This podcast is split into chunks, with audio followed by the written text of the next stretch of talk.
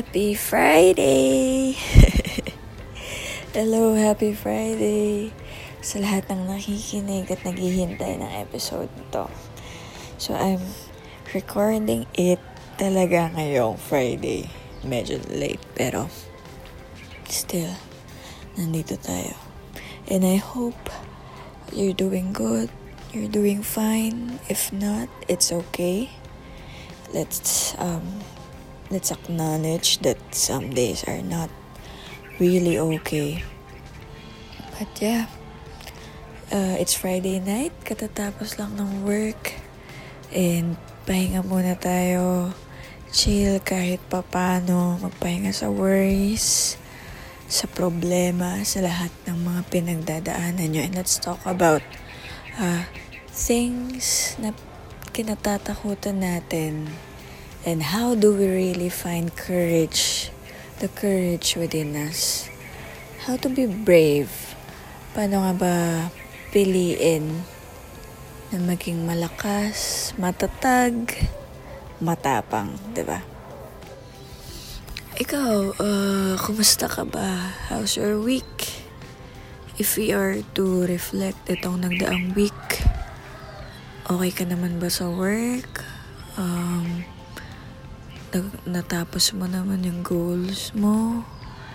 Nakapag-try ka ba ng new hobby? Or yung sinabi mong sisimulan mo na?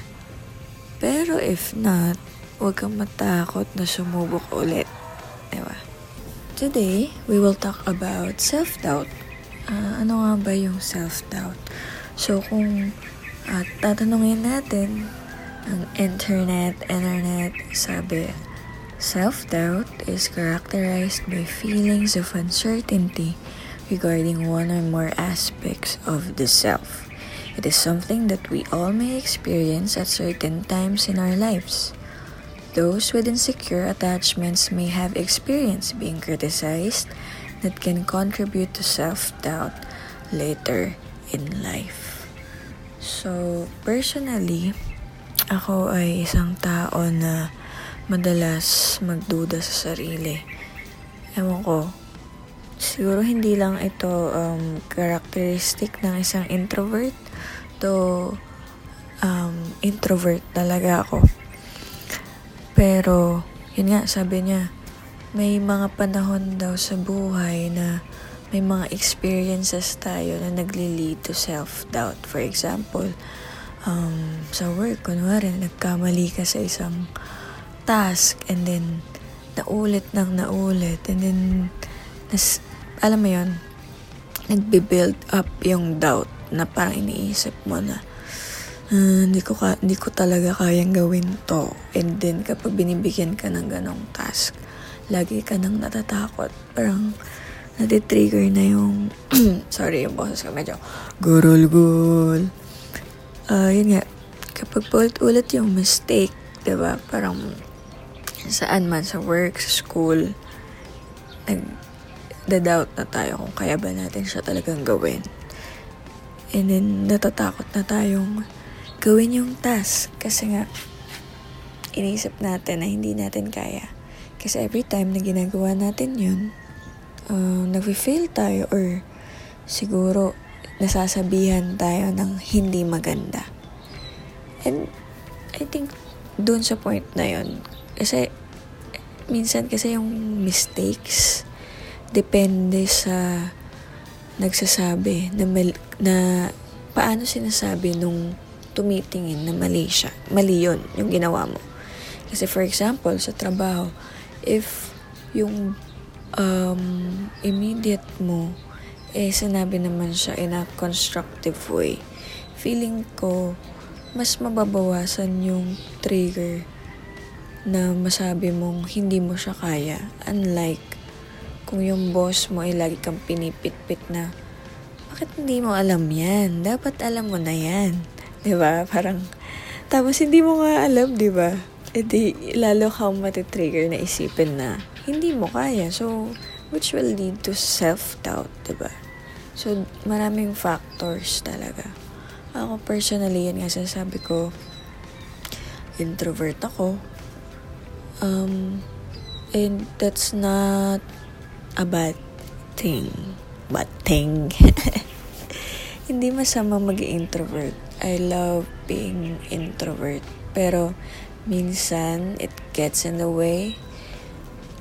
Um, pag nasasobrahan, kasi ako, I love uh, finding peace. Ayoko na masyadong maingay. Pero kapag nandun naman ako sa circle of friends ko na comfortable ako, maingay ako. So, it depends din eh. Pero yun nga, minsan kunwari, nasa environment ka na kailangan mong makihalubilo, you know, social, socialize.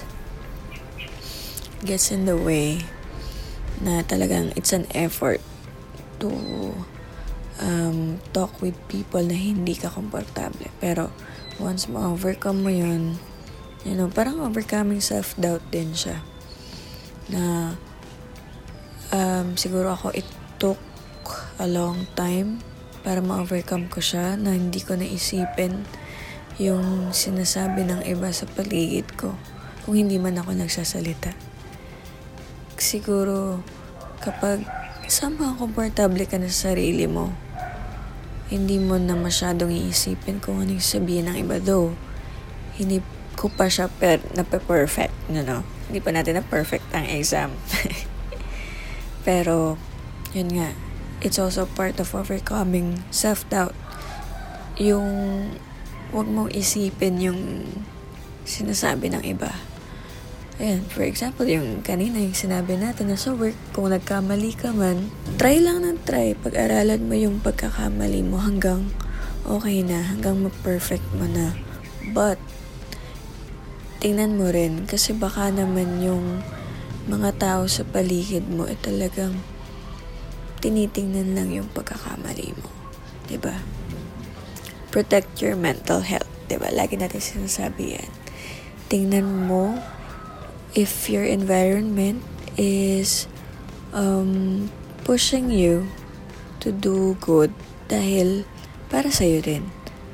Pero kung your, your environment is pushing you to, alam mo yun, to your limit, pero hindi ina-acknowledge na nag-grow ka, na kahit papano, um, it will take a toll sa, sa mental health mo and that's not good.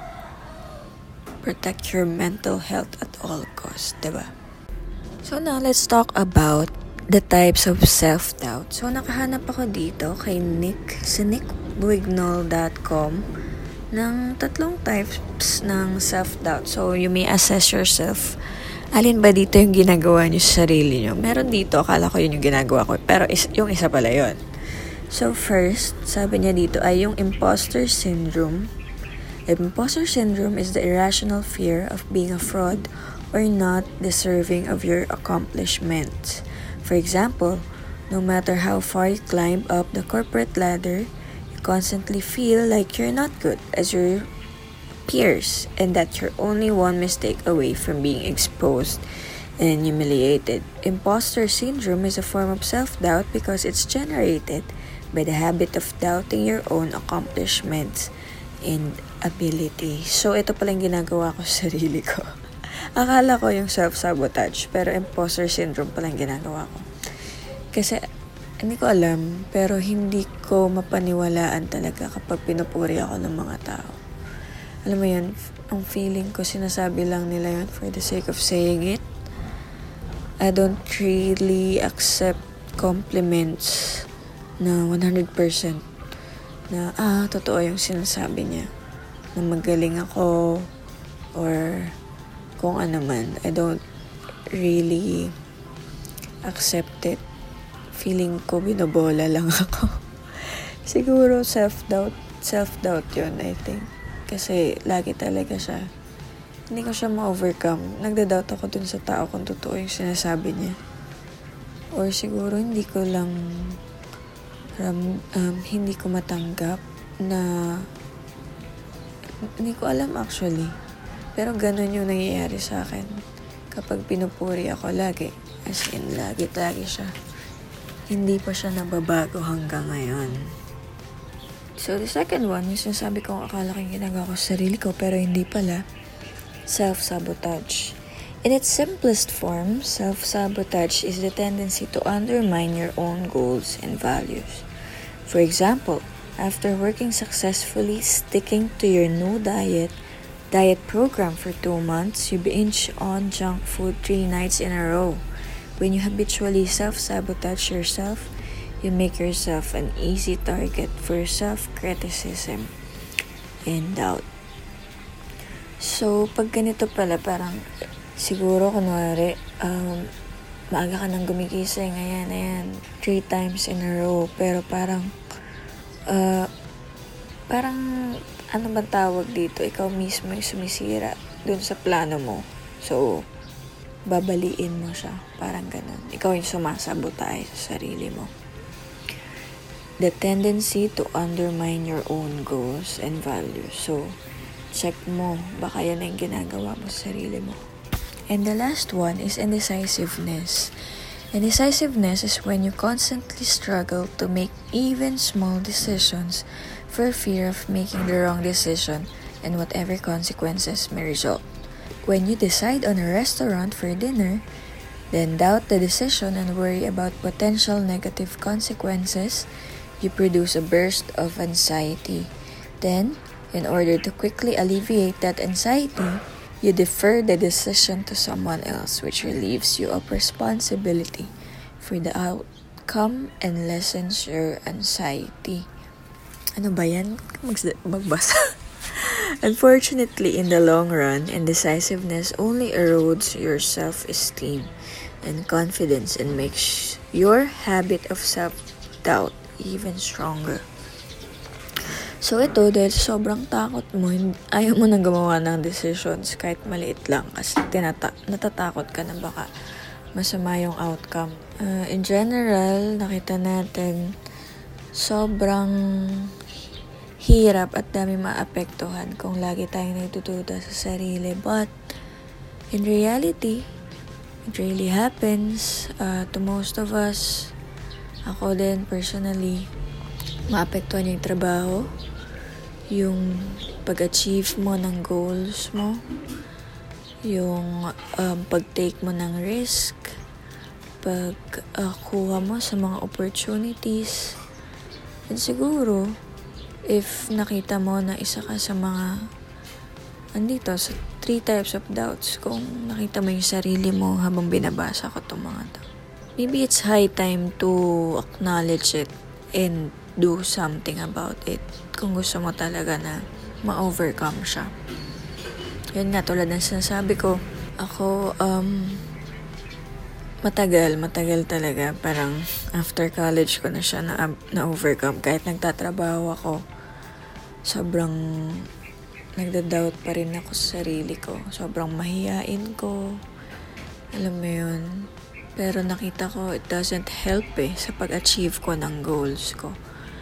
I mean, one at a, one at a time lang. Lahat naman ng pagbabago dapat dahan Hindi natin yan magagawa ng mabilisan. Walang mabilisang proseso, kumbaga. And yung success, hindi rin naman mabilisan, di ba? And alam mo yun, kahit paunti-unting achievement dito sa pag-turn ng self-doubt to courage is worth uh, it's it's note taking. It's worth remembering, worth celebrating, di ba? One day at a time lang tayo. Huwag natin masyado i-pressure yung mga sarili natin kasi pag pressure mo yung sarili mo, mas lalo ka lang hindi mag improve di ba? So now, uh, acknowledge na natin, nakita natin, nalaman natin yung tatlong types ng self-doubt. So now, doon na tayo sa mga ways to overcoming self-doubt. Ayan. So, marami dito pero lima lang yung pag-usapan natin today. But I think these are really, really helpful in finding your way to um, uh, success. Wow. Para ma-overcome niyo yung self-doubt. No? So, number one is you should embrace your self-doubt. Alam nyo, mahal ko tong salitang embrace. Sobrang daming beses ko na ito nagamit to, pero when you embrace something, di ba? Even if it's good or bad, para bang tinatanggap mo siya as it is. Tinatanggap mo siya kung ano mang dala niya ina-acknowledge mo siya kung anong mga bagay niya, di ba? And so, kanon din sa self-doubt, we should embrace self-doubt. Sabi nga dito, it sounds a little counterintuitive that the first strategy for freeing yourself from self-doubt is to embrace it, right? Well, bear with me, there's a method to the madness. There's an important idea in mental health that applies extremely well to self-doubt.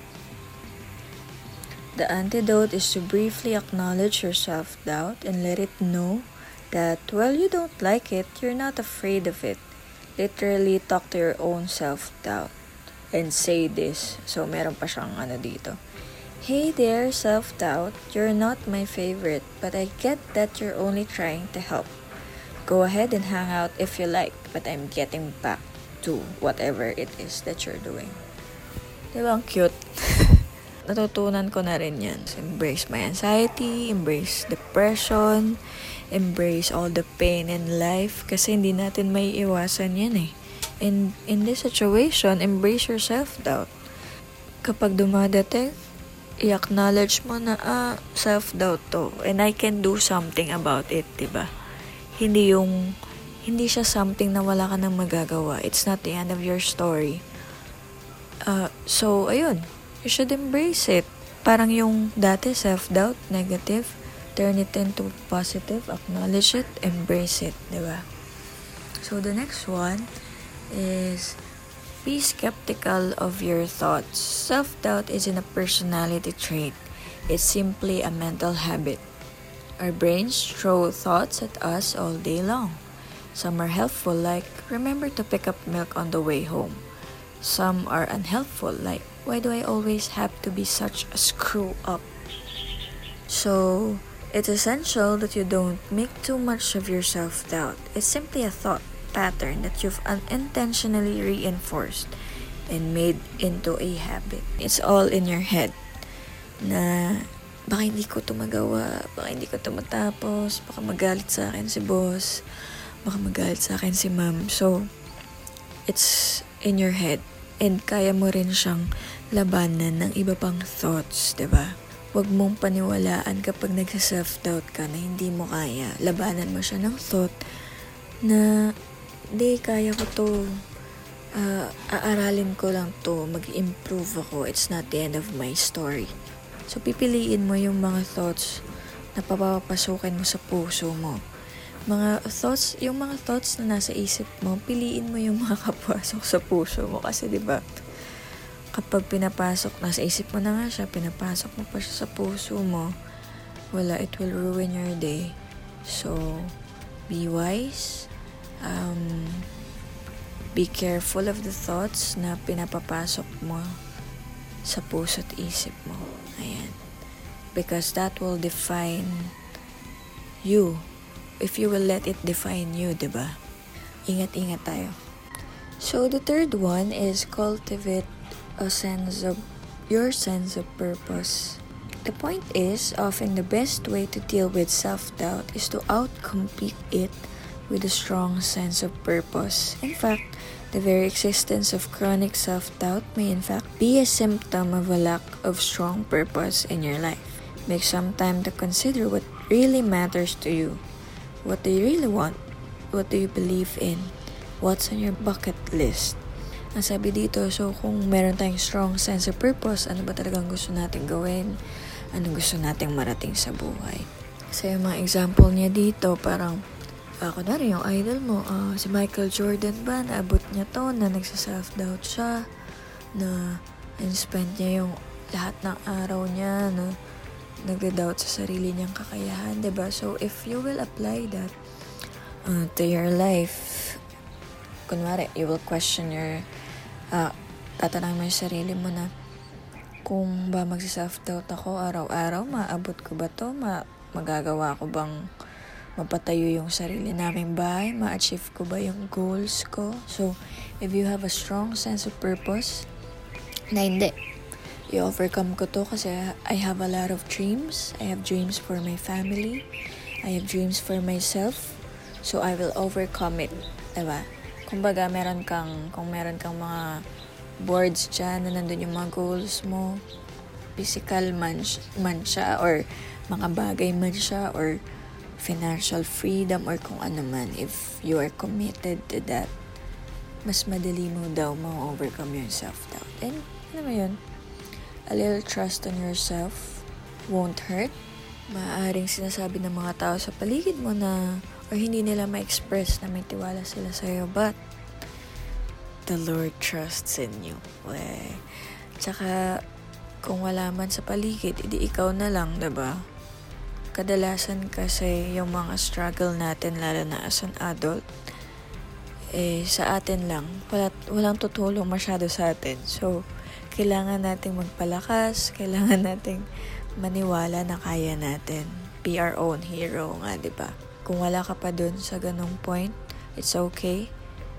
Uh, just embrace yourself, your skills, your strengths, your weaknesses, acknowledge it lagi kong sinasabi, acknowledge and embrace to know one's self kasi it's very important para makilala mo yung sarili mo and to know paano ka mapupunta dun sa mga goals mo, di ba? So, yung fourth naman, malapit na tayo sa fifth dulo. Ayan. Spend time with people who believe in you. Yun nga sinasabi ko kanina, di ba? It really helps if yung circle mo, eh, magkaparehas kayo ng mission, ng goals, ba diba? And you uplift, inspire each other. So, kumusta ba yung mga kaibigan mo? Nakakatulong ba sila sa self-esteem mo? Nakakatulong ba sila na ma-inspire ka to achieve your goals? Nakakatulong ba sila na magkaroon ka ng positive mindset, perspective in life? If yes, congrats um, pagpatuloy nyo lang. Uh, sabay-sabay nyo abutin ang mga pangarap nyo, di ba? If not, maybe you should uh, reconsider not changing your friends, pero i-change mo yung environment na lang siguro. Kasi it really helps sa pag-overcome ng self-doubt. Kasi paano kung nagko-contribute sila sa self-doubt mo, di ba? Na, hmm, ano naman yan, pre? Nagkamali ka na naman. Ano ba yan, pre? Ano ka naman eh? Loser. Wow, loser. Mayaman. Pero yun naman, it really contributes sa yung environment natin. It's really important. Yung family, friends, co-workers, um, there are factors na nakakatulong or nakakasama sa pag-overcome ng self-doubt. So, on your environment Natutulungan ka ba nila or not? And you should take action kung hindi. Kasi para rin sa'yo yun eh. Yeah, friend, that's for you. So now, nandito tayo sa fifth na napili ko. Keep a self-gratitude diary. So, as a therapist, I hear the following a lot from my clients, sabi dito. I'm my own worst critic. All I do is doubt myself and put myself down. Why can't I be nice to myself or even be proud of myself? To which I usually reply, That's a great idea. How often do you practice being kind to yourself and acknowledging your positives and successes? For whatever reason, it doesn't occur to people that being kind to yourself and celebrating your own accomplishments is a skill you can build. But like most skills, it doesn't just magically happen you have actually you have to actually practice a great little habit to get into that will help you avoid self-doubt and actually improve your self-esteem is what I call keeping a self-gratitude gratitude diary. So, lagi tong sinasabi kapag sa iba ring mental health problems to keep uh, to keep a diary. 'Di ba? Um, magpasalamat ka sa mga bagay na nagawa mo or to take note of your achievements, ba? Diba? And at the end of the day or at the end of the week, makikita mo na, ah, dami ko palang nagawa, dami ko palang na-achieve. And it will help boost yung inyong uh, self-esteem, ba? Diba? Though hindi ko pa siya ginagawa. Ang ginagawa ko lang is reading the Bible meron lang akong app na, ayun, the Bible app na uh, binabasa morning and evening. It, for me, it helps. Yun yung nakatulong sa akin. It maybe sa inyo makatulong itong uh, self-gratitude diary. Lagay niyo siguro, for example, um, ngayong araw, ah, salamat sa sarili ko kasi hindi ako nag-alinlangan na tumulong sa bahay or salamat self kasi hindi ka natakot sa boss mo na sabihin na may pagkakamali sa part na to, di ba? Kumbaga, ikaw rin yung uh, uh, nag-acknowledge ng mga achievements mo. Hindi siguro yung sobrang pinupuri mo yung sarili mo kasi iba na yun eh.